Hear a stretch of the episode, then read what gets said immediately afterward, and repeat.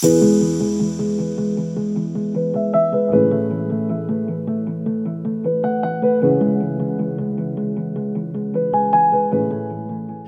to the podcast Your Time with James Sweetman.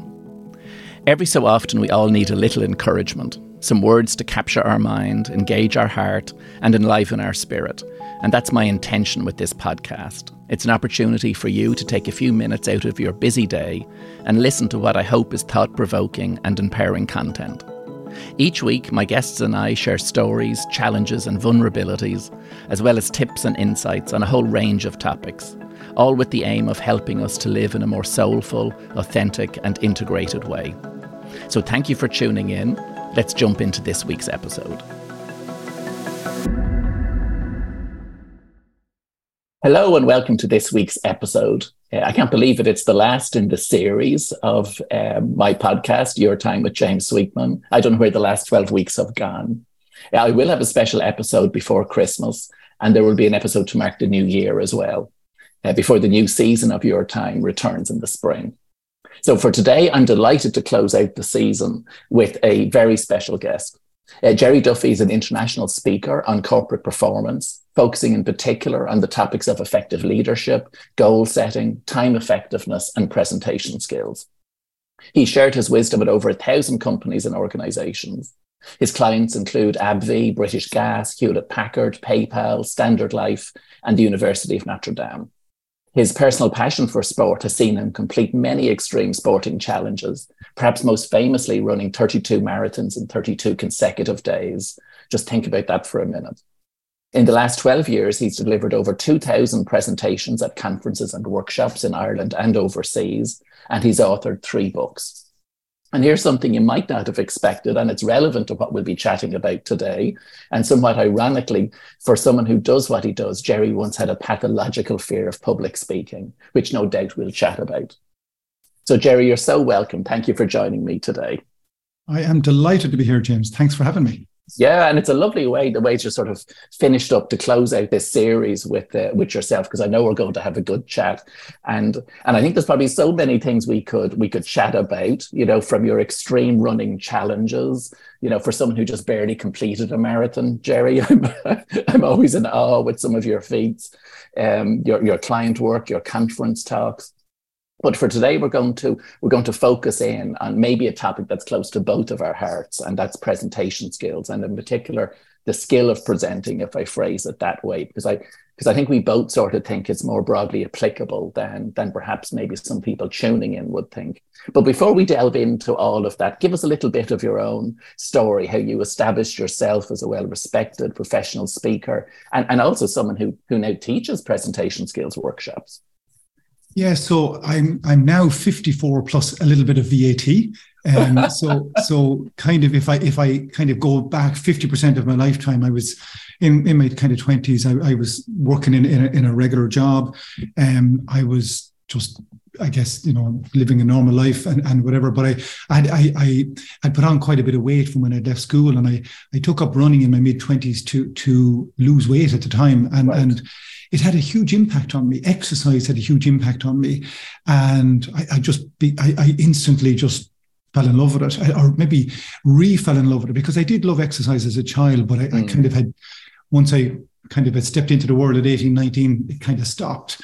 Um, but anyway, I kind of got back into that, and it, I didn't realize, James, but it, it slowly began to change me because exercise, and for me, that was running, it started to change my thinking. It started to kind of just gently nudge me to kind of set a higher bar in life. And, mm. you know, I began to kind of ask a little bit more of myself in different areas, whether it was in my health, whether it was in, in, fitness, obviously, whether it was in just the job I was in. I, I said, I need to kind of push myself a little bit more here.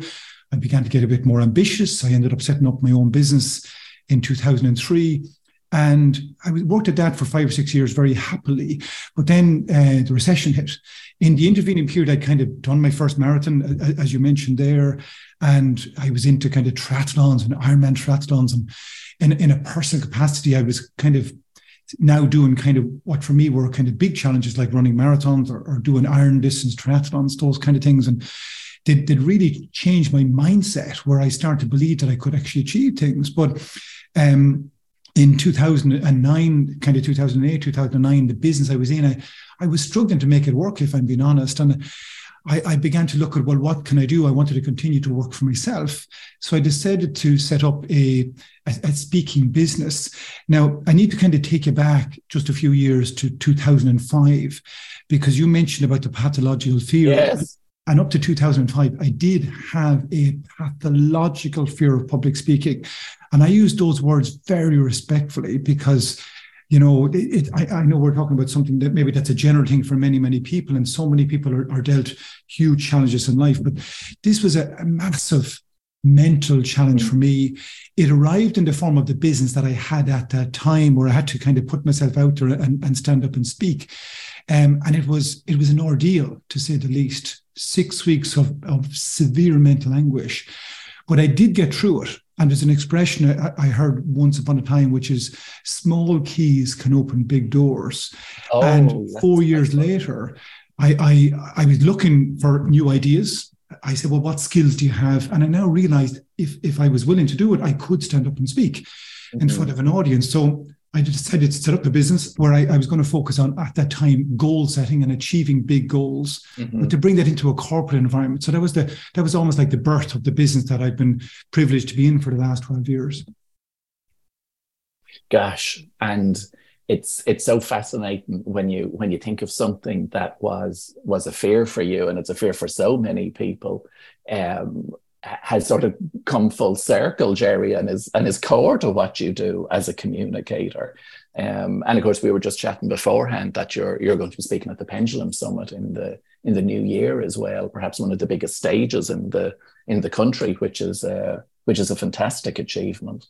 Yeah, yeah, really looking forward. I'd have to say, you know, yeah. there'll certainly be several thousand people in the room. And my first talk was was to four people, and I was right. so afraid that talk, James. I had to go to a hypnotist to right. help me kind of get through what what was an ordeal at the time. But you know, I, I know you use language around public speaking being a life skill. I mm. totally align with that because I got so much more than just maybe the ability to stand up confidently and, and present. And it didn't happen overnight. I did my first talk. I was years becoming a confident speaker, if I'm being honest. But you know, you mentioned that life skill, and, and mm. I'd love to just linger there if I could for a sure. moment, because as as as as I think of that, I think of man. Some people might be familiar with Warren Buffett, the the, yes, the, the yes. financial guru, billionaire, but great philanthropist, and he's I think he's almost 90 years of age now, incredibly successful businessman. But you know, the proudest achievement of his life, I've seen him say this, and it's it's his biggest recommendation to people is the importance and the value and the impact of getting comfortable with public speaking. And he said, because you may never want to be a speaker or, or you know, do it for a living, but whether we realize it or not, it's there anyway. It's there in almost so many things we do. Like if we're a teacher, we're a yes. public speaker. If we're going for a job interview, we're a public speaker. Yes. If we're trying to mm-hmm. market a small business, we are a public speaker. Our ability to impact people with our communication skills. And he has one plaque on his wall in his office. And it's a course that he did in the early 1950s, a Dale Carnegie public right speaking course. And he says that's the most valuable thing he's ever done in his business. Gosh, gosh, isn't that something when you think of um, of all he has achieved that that's what he puts top of the list. Um, it's it's funny because I mean we both work in the space of presentation skills and um, um, you know, for some people, it's they, they they have a speech to do at a wedding, you know, or they've something formal to deliver at work, or there's a presentation as part of an interview. But as you rightly say, I think if you're if you're running your own business, um, if you're climbing a career ladder, it is about being comfortable and communicating what it is that you want to say, and influencing skills comes into it. There's there's so many different components to it when we think about it. Um, and of course, I know you run your own presentation skills uh, workshops as well, Gerry. I think it, the presentation skills school or, or the School of Public Speaking. Um, maybe talk to us a little bit about that because I think you've got one or two scheduled, don't you? I do indeed, yeah. So up. we run an mm. event, as you, as you, said, called Speaker School, and it's it's a, mm. it's, it's, a one day workshop. Like we do lots of deeper work with people, but it's like a starting point for many people. And it's a one day workshop where we where we help people become even better because you know if we can speak well then we can speak publicly because we're, we're kind of doing it every day whether we realize it or mm. not but for some people it's more important as you say whether it's a work presentation a job interview you know wedding speech whatever it might be it's to help people you know to to kind of teach them some tools and you know the great thing i've learned about public speaking i used to i was big into golf as a kid and even as right. an, an early adult but if, if I want to be a, a really high standard golfer, it, it, it would take years. Mm-hmm. Whereas, you know, some of the things that we teach in that day, you can literally bring them in straight away in terms of your skill set because people bring a presentation to that workshop, which we work on throughout the day. Mm-hmm. And people leave significantly elevated in terms of their skills simply by immersing themselves in just one day of it. Yeah. And we can actually learn these skills quite quickly if we have the the, you know the commitment to do it. But also another you know we talk about it being a life skill. The one of the biggest things i got from maybe having the the, the ambition or the, the courage because for me it was courage to stand yes, up and address the first audience. James i got more confident. Yeah. And that for me was I wasn't expecting that. I just wanted to get through what mm what I thought was an ordeal mm and what I felt was an ordeal in terms of work presentation I had to do. But I, I, became a more confident person in that room that day because I stepped forward, I, I, I took that step, and I got rewarded for that effort in terms of my, my thinking really went to another level. Yeah, yeah. Start to feed into other areas of my life. So it, it, it filters out. Yes, yes. Just like the running, you said, like it's it's you're doing one thing, but it it, it impacts that it, it impacts every aspect of your life. Hugely. Uh, so I started to feel confident in other areas, and, yeah. and, and that kind of helped me kind of get a bit more momentum in my life. So it, it it's it's it's such a it's just opened so many doors that that expression small keys. It just has opened I, so many doors in my life. It's funny i'd not come across that phrase before small keys open big doors. Love it. Um, and it's it's interesting what you say there about courage because i mean i know from working with people in this area myself they often think they're looking for more confidence as a public speaker. And that's that's often the avenue in. I'd like to feel more comfortable at the top of the room. Um, but it's not it's not confidence that gets you to the top of the room. It is courage um, confidence is the payoff. Courage has to come first. Um, as I always say, it confidence is if, if you're if you're stepping outside your comfort zone, which delivering a presentation is for the vast majority of people, um, eh, confidence won't be there, but you can find courage. Um, and somehow that's much more accessible to us.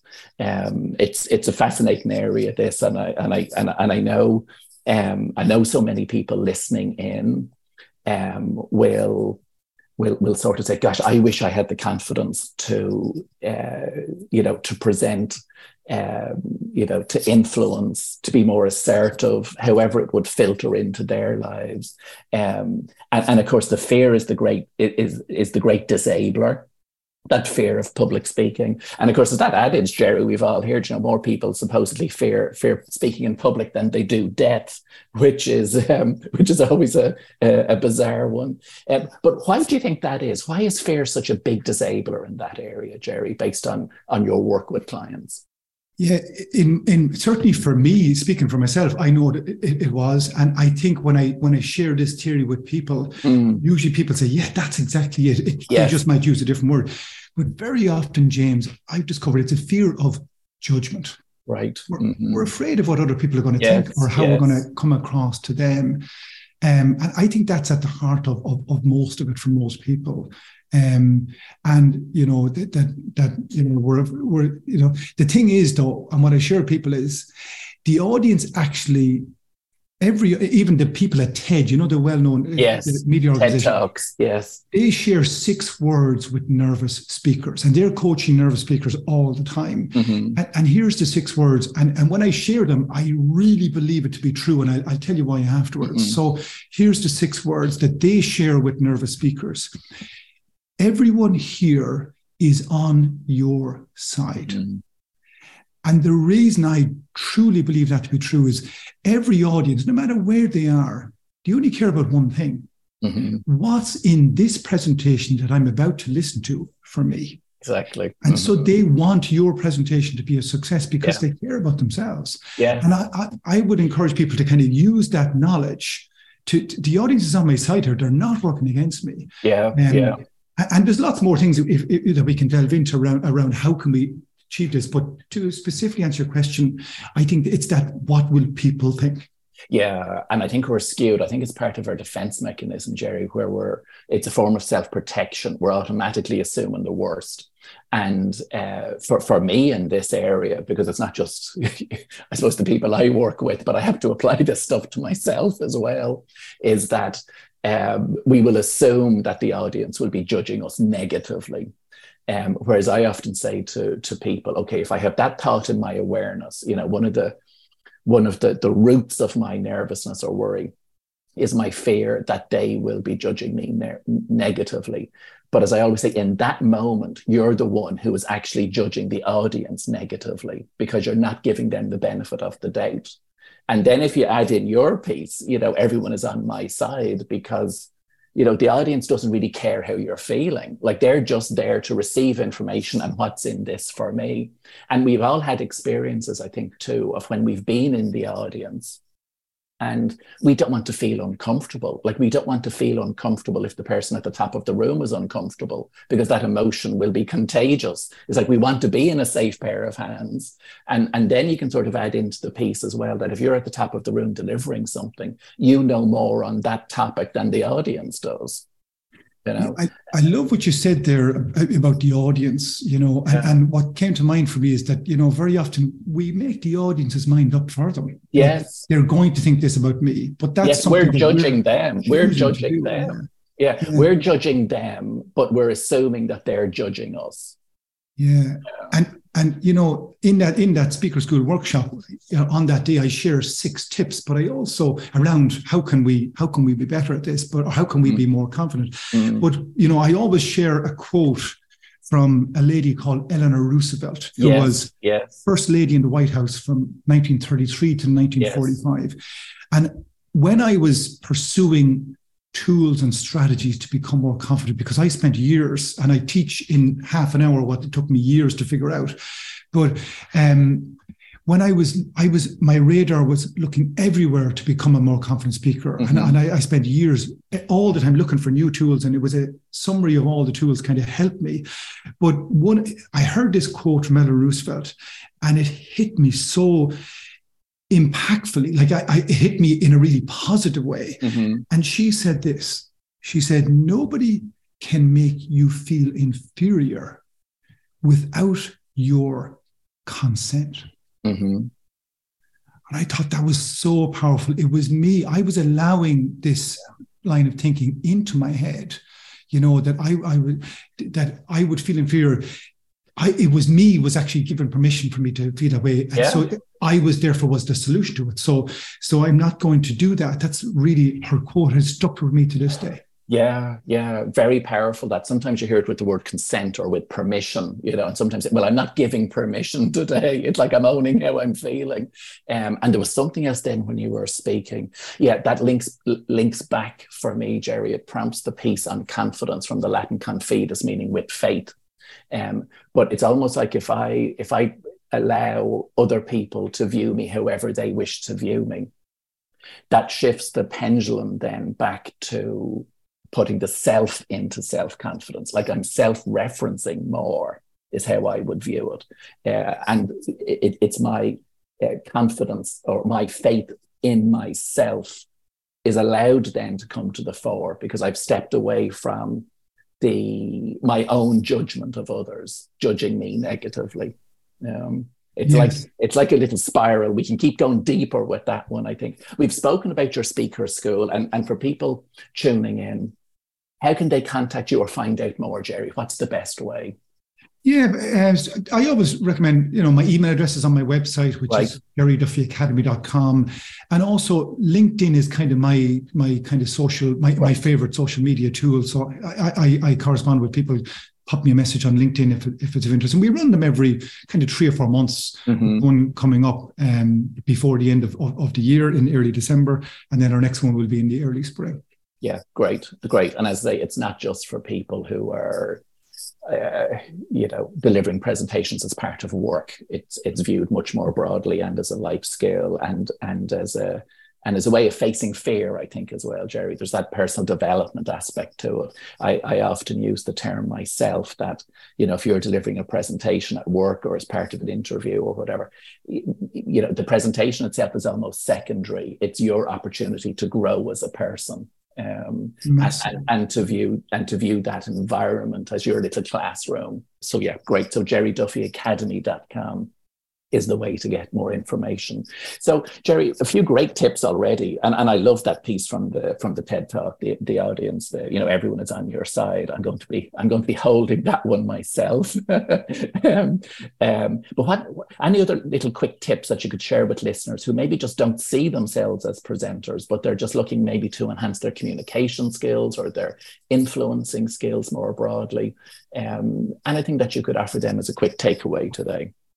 Yeah, so well, there's there's kind of ideas popping off in my head with lots of different ideas, but you know, even some very high level things. You know, one I remember getting advice once that you know, speak if you're going to speak in front of an audience, speak as if you're just having a conversation. Mm. But personally, I, I, don't subscribe to that. That doesn't work for me, and I'll tell you why. If mm. I hmm. speak at a at a pace, if I want to impact an audience, whether it's seated around a table or whether it's a, a, pendulum summit or whatever it might be, if I speak at a normal pace and in a normal tonation, like I would in a coffee shop, mm-hmm. I'm not going to impact that audience. My words are not going to resonate or stand out.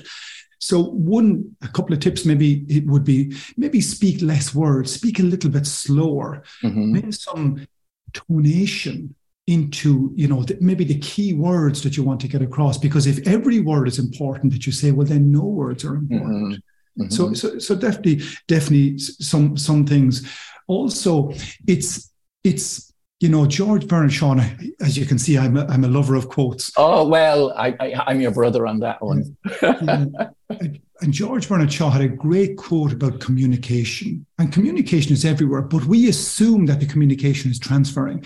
He said, um, um, the, the problem with communication is the illusion that the communication has taken place. Okay. And so much communication is is is lost, and it's be, it's not because we didn't say the word. It's just, I guess, the learning here is how you say what you say is every bit as important as what you say. Oh, indeed. Yes. Yes. I was at a I was at a, a talk quite recently, and the speaker was on for 30 minutes and they spoke an awful lot of words. But I, I, I am not convinced that the audience got the messages because it was almost like the words were fire hosed over the audience, like they were just sprayed them with mm. words. Mm. But it was that that thing, I guess, of they made every word important and they spoke at 130 or 140 words a minute. So just, I don't think they, they educated the audience. I think the audience were overwhelmed. And yeah. it was all to do with how the communication, it's not what was communicated, yeah. it was how it was communicated, yeah. I think is where it, where it didn't achieve its aim. Yeah, yeah, no, I hear you. And there's so much in that. Um, you know, if I put my NLP hat on for a bit, you know, with all information, we will generalize, delete, and distort it. And there's only so much that we can take in. I, I, often think with audiences, even if it's half an hour or an hour long talk, they're only going to remember two or three things. Uh, and some of that will be how it's delivered, not necessarily what it's delivered. And if the how isn't positive, the what is lost. Um, that George Bernard Shaw will go toe to toe with quotes today, Gerry. The one that that prompted for me was one that's credited to Winston Churchill. And um, it can be adapted, I think, for, for presentations as well. But Churchill said, I wrote him a long letter because I didn't have time to write him a short one. Oh, yeah, brilliant. Yeah, brilliant. Yeah. Because it wasn't edited. And I think that's what we're talking about here is editing something down to its to its essence almost. Um, and and the pacing of it you know you're saying slowing it down absolutely the pacing of it so it almost has to be slower than real life talk because i think particularly as irish people we rabbit away you know i don't know many words a minute but i think for people to receive it it has to be more measured and then of course for it to be more measured we have to look at our breathing uh, know, knowing that when we're when we're a little bit nervous we will breathe faster and and on that, you know, if because possibly people, if they're interested in this topic, you know, you know, fear or nerves could be an issue because it is for for so mm. for so many people. Just a couple of really, as you mentioned, the breathing there. Here, here's maybe a couple of really quick, kind of sixty seconds of some some tips on that. Mm-hmm. And I do it under the acronym of your your, your personal best formula, so PBF. Right. And the, the P stands for practice. Yes. And, you know, what level of practice have you put into it? Because I think we earn the right to be a confident speaker yes. or presenter based on our preparations, the practice. And if I was practicing, and I learned this from, from somebody who taught me this, is if, if you don't practice on a practice audience, it means you're practicing on the real audience. Mm-hmm. And that's not a good place to practice. Mm-hmm. So we could practice in our kitchen and even pretend that we're do, that the audience is in front of us. So the four chairs represent four people, and it's almost stand up and present to an invisible room, but that's actually, you know, to, you're, you've convinced yourself that the, the door is a person, the window is a person, the fridge is a person. And if you truly commit to that, where you absolutely convince yourself in that moment that they're in front of you, when you go to deliver it for real, the, the, the brain will feel, hang on, we've done this before. Yes but only if we commit to really kind of pretending that we are there. The B stands for breathing. And mm-hmm. you brought it up. And I, I think it's such a brilliant, it's such an accessible, such a simple, such a valuable tip. Um, because I remember getting feedback from a client in my early years as a full-time speaker, and I said, "Listen, we're really happy, but we we we have some feedback for you that we'd like to share. We had a complaint from one of the people in the audience. And I said, Oh, and what was the complaint? And they said, they said you spoke too fast. Right. And when I when I kind of examined my own behavior over the next couple of weeks, I realized they had did they did me a great favor by giving me that feedback. And the, the, the speaking fast was the symptom, but the cause was my brain wasn't in control. So I was speaking fast out of nerves. I remember getting this breathing tip on the radio one day where it said, breathe in for four seconds. If you ever get nervous about something, and to do this for me three or four times is when what I would do it, and maybe in the few minutes before, or if I'm feeling anxious the night before, whatever it might be, it's to breathe in for four seconds, hold for about seven seconds, and then slowly breathe out until you almost empty your lungs, and then repeat. So I call it, the, that takes me about 11 seconds. So I call it the, the 4 7 11, yes. which some people might remember as an aftershave from. Yes, yes, if you have a certain vintage. but the, the beauty of that, James, is, as I'm sure you'll, you'll testify, the impact of focusing on a breathing. Number one, it distracts us. Yeah. Number two, it slows the heart rate down. It, it kind of, it centers us, it grounds yeah. us it, it kind of helps us kind of get back in the moment, get back control. And it's such a simple thing. The audience wouldn't even know I was doing it. It's almost like invisible. But that was a game changer for me. So that's the B, the, the practice, the P is the practice, the B is the breathing, and the F is the focus. Right. So instead of focusing on yourself, focus on the message or the benefit or the value I was watching um, one of those The Voice UK about six weeks ago, mm. and there was a singer on it, and she was after getting through the first stage, and she was onto the second stage, and they said, "Will you be nervous?" or words to that effect, and she said, you know what I'm going to do? I'm going to think of my young daughter." Right. And what she was doing was she was putting, she wasn't going to focus on being nervous. She was focused on, I'm doing this for my daughter. Mm-hmm. And she said, that's going to help me be a confident singer in that moment. Yes. So that's the focus. Yes, I love that. P, P, PBF. Um, there's so much within that in itself. Um, uh, Gerry, I love the the, the focus bit. You know, uh, sometimes I'll say to, to people when I'm working with them in this area that if we're overly nervous or anxious, in that moment, we're actually being quite selfish. Like we're more focused on ourselves, whereas our, our role is to share information with others, get your focus back onto the audience, get, get it to be on being of service to others. That's why you're there, you know. um, but what also struck me, speaking about the breathing bit, going way back to when, when we started, and you were speaking about the running and how that had transform transformational you know impact in different areas of your life. And of course you know with running it changes our breathing patterns. Um, and for me you know going to the latin with with the with, with with breath you know to inhale is to inspire inspire which brings us into the territory of inspiration uh, as well which i just think is a fascinating how would i say it combination when we think about it. And and oftentimes, you know, the way we'll say, well, I'm just going to go for a walk, I'm going to go for a run, and I and it clears my head. Yes. Um, it does that because we're changing our breathing patterns. And of course, energy is moving. Absolutely. So uh, it's it's um, I suppose we're breathing all the time. Sometimes it makes sense to just breathe a bit more purposefully um, and to and and and to take and to take more more conscious control of it. As you say, it becomes a strategy for us, not just uh, something that's going on in the background. Yeah. Yeah. I, I, and I remember somebody I was chatting to somebody in my very close you know, within my network, somebody very close to me. And I remember they shared with me a couple of years ago, they were feeling a little bit anxious. And, mm. and they said, What would you do if you're feeling anxious? And I just mentioned about the breathing. And I met this person about five or six weeks ago. So this is a year and a half later. And they told me, you know, that has helped them. And that was only like a one minute conversation. And it was such an accessible tool. They said they've never forgotten it. And whenever they feel anxious, that that yeah. reading definitely has a, has a value for them. Yeah, and as I sometimes say, it's like we sort of have that wisdom, Gerry. It's like if we're a bit nervous or anxious, someone will say, "Just well, sure, take a deep breath and off you go."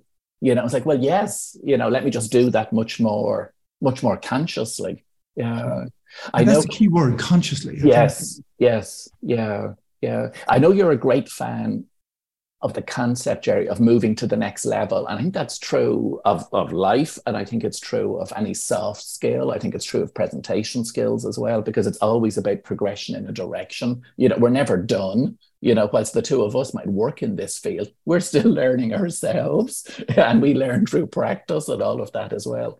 But for, for people who maybe are used to delivering presentations. Maybe they're a manager at work or you know they're a teacher. They're someone who who is used to communicating to groups. But they're they're they're maybe just looking to to turn up their performance a little. Is there anything that you would offer them? So someone who this is almost like the advanced presentation skills tip or two Gerry. I think one thing you know um, one of my strategies in my own presentations is every presentation I do, I try and challenge myself to improve it mm. by 1%. Okay. What's one thing I could do here that challenges me? Um, and, and it could be just like you know a refresh of it or it could be bringing a new technique or a new tool mm. or you know a new way of communicating something but for, for somebody you know if if somebody's listening to this and they regularly give team meetings in a company for example mm-hmm maybe just shake yourself out of that comfort zone. What's one thing new that you could do? Maybe it's a different environment. Bring them to a different environment. Maybe if you're always around a table, maybe delivering without a without a, a that physical barrier in front of you, mm. because sometimes we use kind of physical objects, you know, um, uh, to kind of almost protect us a little yeah. bit. So maybe sometimes you know some people might hold something like a pen and if you, you've always used that maybe possibly you know don't hold a pen and that just might I think that'll get make you even more confident presenter. But also, I think just generally looking at the, the kind of presentations that we do, how could I, if I was to kind of kind of challenge myself, get another five percent uncomfortable, what would I do? Mm. And to, you know, whether it's to, you know, be not rely on PowerPoint, for example, because yes. very often we use PowerPoint sometimes as a crutch. Oh, real crutch, yeah. Yeah. Whereas I think PowerPoint you know, people sometimes PowerPoint is the presentation for people, but in my view, PowerPoint should support yeah. the presentation, not be the presentation. So it might be maybe letting go of PowerPoint or letting go of half the slides that you normally use, or bringing in a story where you never mm-hmm. told a story, kind of thing. And those subtle little things can subliminally, they're actually making you a more skilled and an even more confident presenter yes. as well yes you're working you're working on the skill or the craft of it as i sometimes say um, and keeping it fresh. You know it keeps it fresh for everyone then as well when you're when you're when you're just trying something new or just leaning into it a little. Yeah no that makes complete sense. I think for anyone listening in Gerry you can tell you know that that that you love what you do. Um, and of course that that is that is winning the lotto from a career perspective. Um, I, I, think on on that uh, and you're, you're absolutely right. I, I could talk about this subject for eight hours yeah. which I'm sure your listeners would want me to do but but there's there's there's there's there's there's a number of reasons I think how I have that interest and that passion. And I, I think you know, it, it's. I often tell a, a, story about a young child that that comes home one day and wants to says, "I want to do gymnastics. My friends are doing gymnastics," and so the parent signs them up for gymnastics. The first day they come out all excited. How did it go? Oh, it was great. Yeah. What did you mm-hmm. do? Well, we did this thing called the basics of gymnastics. Mm-hmm. Do you want to go next week? Yeah, it was great. What did you think of it? I loved it so mm-hmm. much. So a week later, the child goes to week two. What did you do this week? Well, we did the basics and we did a thing called a routine. Mm-hmm. And what was it like? Oh, it was great. Do you want to go back next week? Definitely want to go back next week. Mm-hmm. A week later, the child comes back. What did you do this week? Well, we did the basics and we did the routine. Uh, what was it like? Yeah, it was it was good. And do you want to go back next week? Yeah. A week later, child comes back. What did you do this week? We did the basics and we did the routine. What was it like? I was okay. It was okay. Do you want to go back? Yeah, yeah, yeah. I'll go mm-hmm. back next mm-hmm. week. A week later, the child comes back. What did you do this week? We did the basics and we did the routine. And what was it like? It was all right. Like, why do you keep asking me these questions? Like, it's gymnastics. Mm-hmm. But the, the, the, evolution, or maybe not the evolution, the, the, the, the kind of slowly, you know, lack of interest in that, what stopped there is the growth. Mm. It became routine. Mm. And for me, I think I, have been very lucky by having that ambition to always challenge myself to grow. I think, you know, I think one of the areas we get happiness from is from growth. Yes. And and so therefore, if we I think that that interest, that that love, that passion I have is yes, it's a, a subject that I do have a, a, kind of a fundamental interest in, and it is part of what I do, but it's also my it's part of my business. And I'm more excited about that than ever. But it's because I constantly challenge myself just to improve just a tiny bit. It doesn't have to be relentless, like improve by 20% or 50%. Even if it's just tiny incremental improvements, mm. my happiness level stays up there. It's and in fact it increases.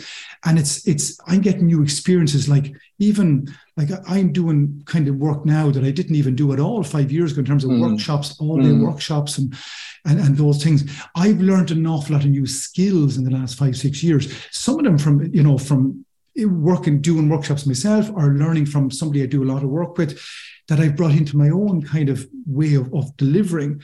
And I found I can see the impact it has on people but that has an impact on me in terms yes. of my energy and my interest in the subject itself as well. Yes, yes, I agree completely, Gerry. I think we're we're hardwired to learn and grow.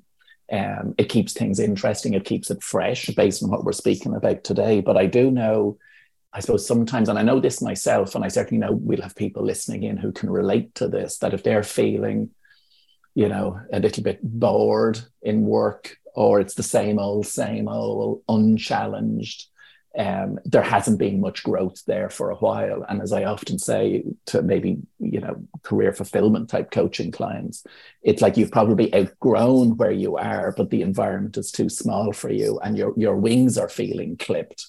You know, where can you, what can you grow and expand into? And to just get curious about that.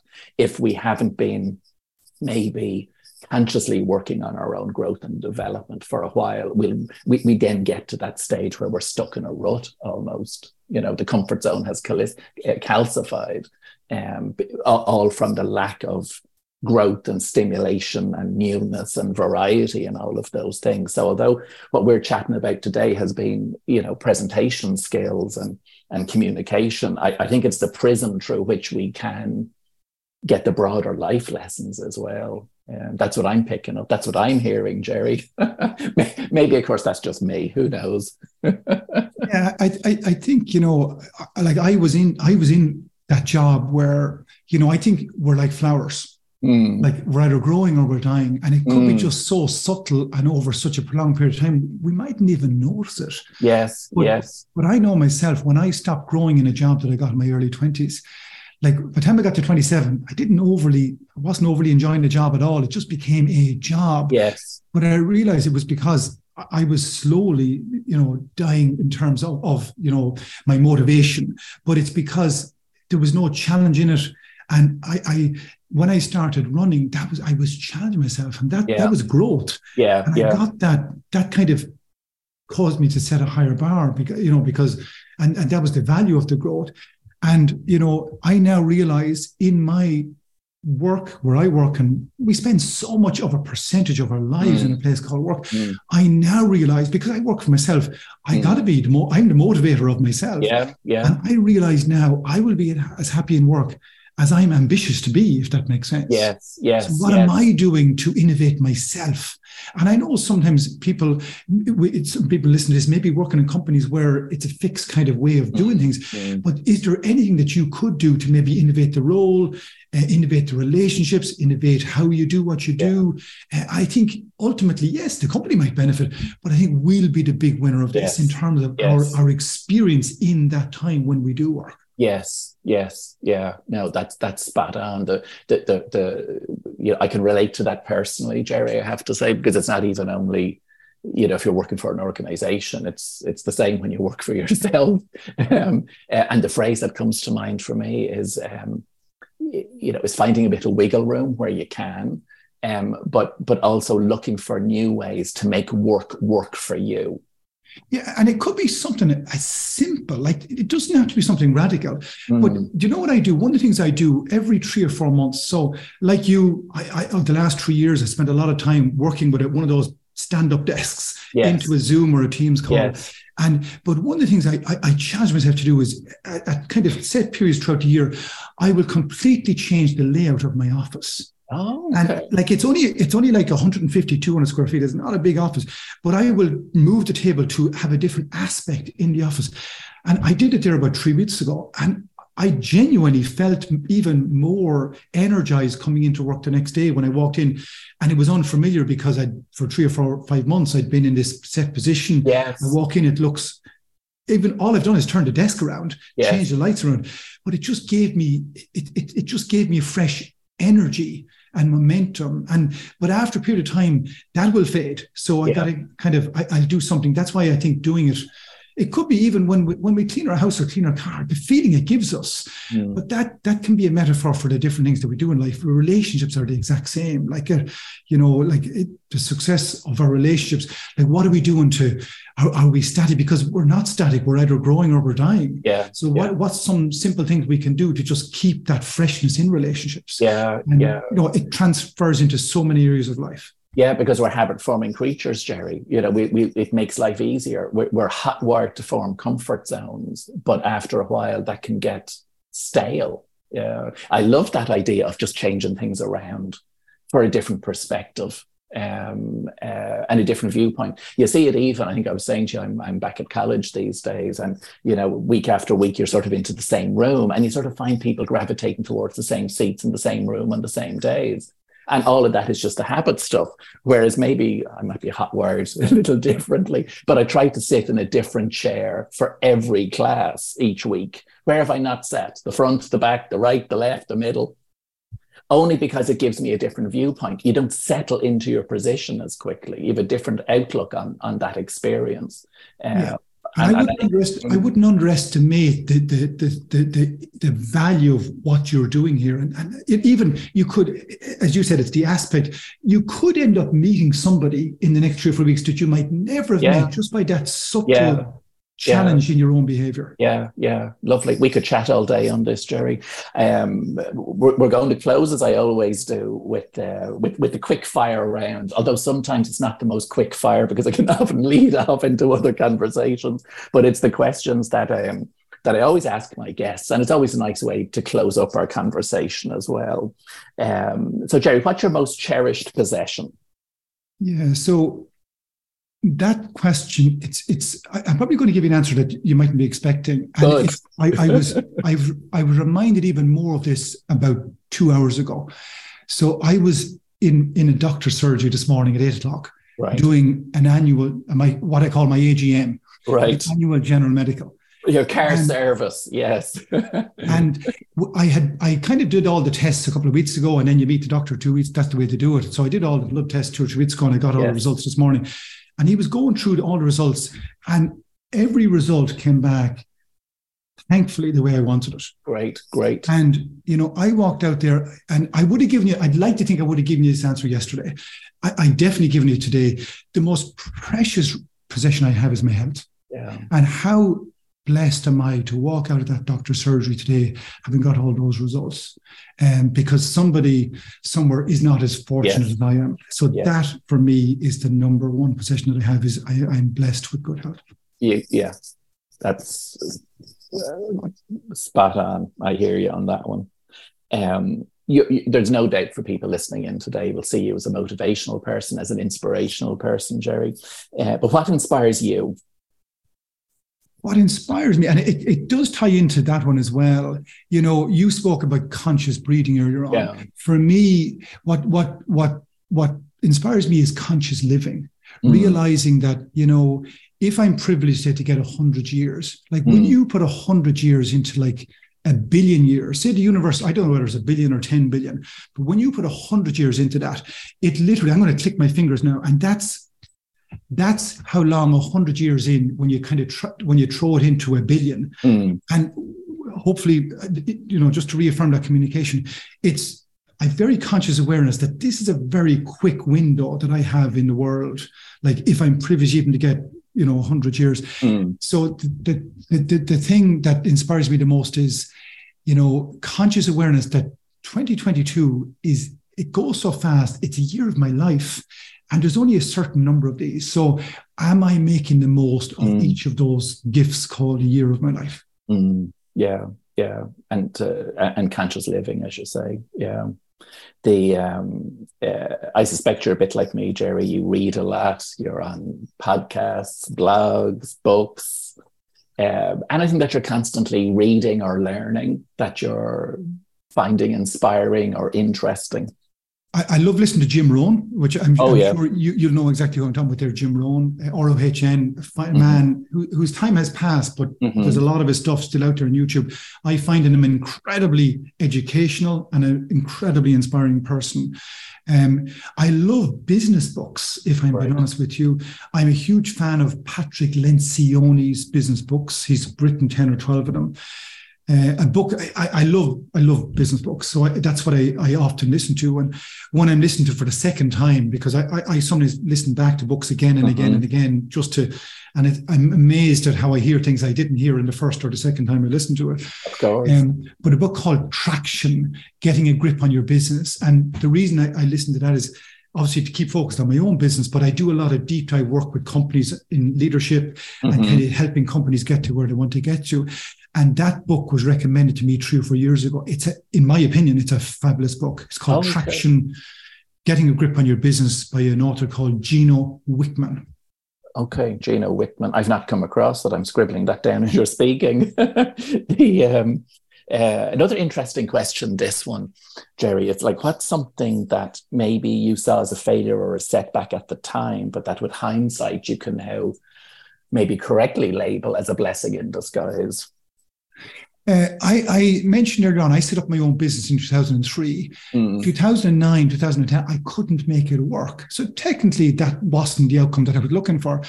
But it was a blessing in disguise because I, it taught me resilience. Mm. Um, it, and I, I, there's an expression, must is a great master. Yes. I kind of had to come out fighting. I wouldn't have set up this business if that hadn't happened. And I loved that business when I was in it but I love this even more. So that's that's definitely one that stands out for me. Yeah, touch resilience. Uh, that that modern phrase of business pivots. You were pivoting back then, Gerry. Um, yeah, yeah. The um, uh, something left of center with this one. What's a guilty pleasure? Definitely a glass of wine. Oh, okay. definitely, or maybe two. well, you have your full bill of health. There you go.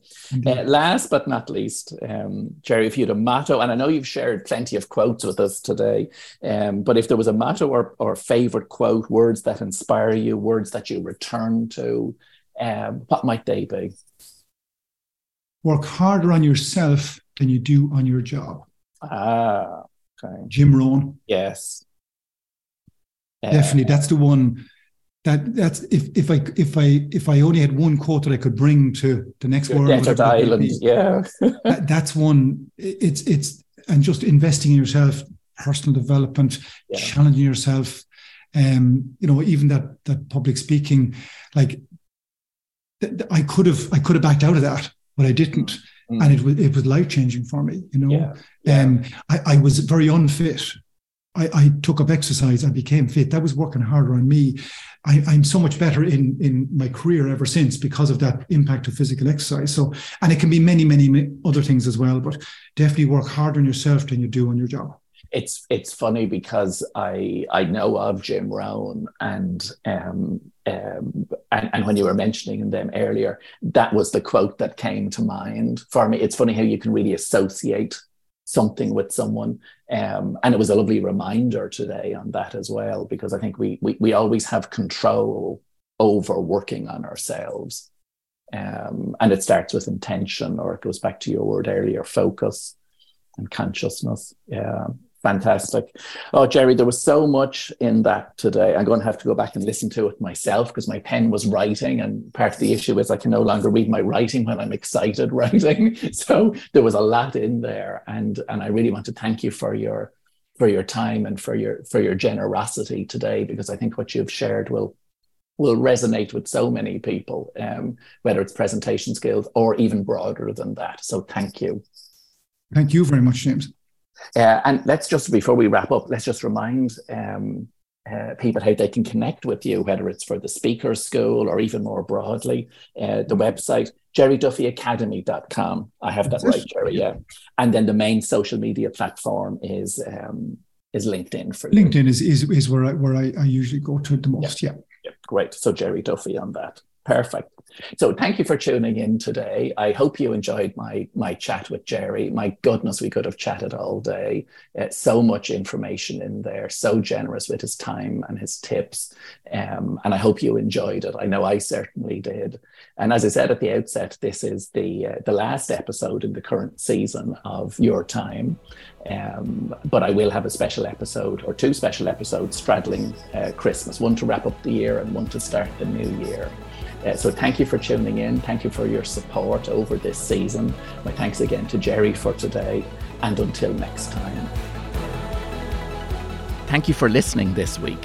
If you enjoyed this episode and have a moment, please rate, review, and subscribe if you haven't already. And maybe you'd like to share it with a friend too.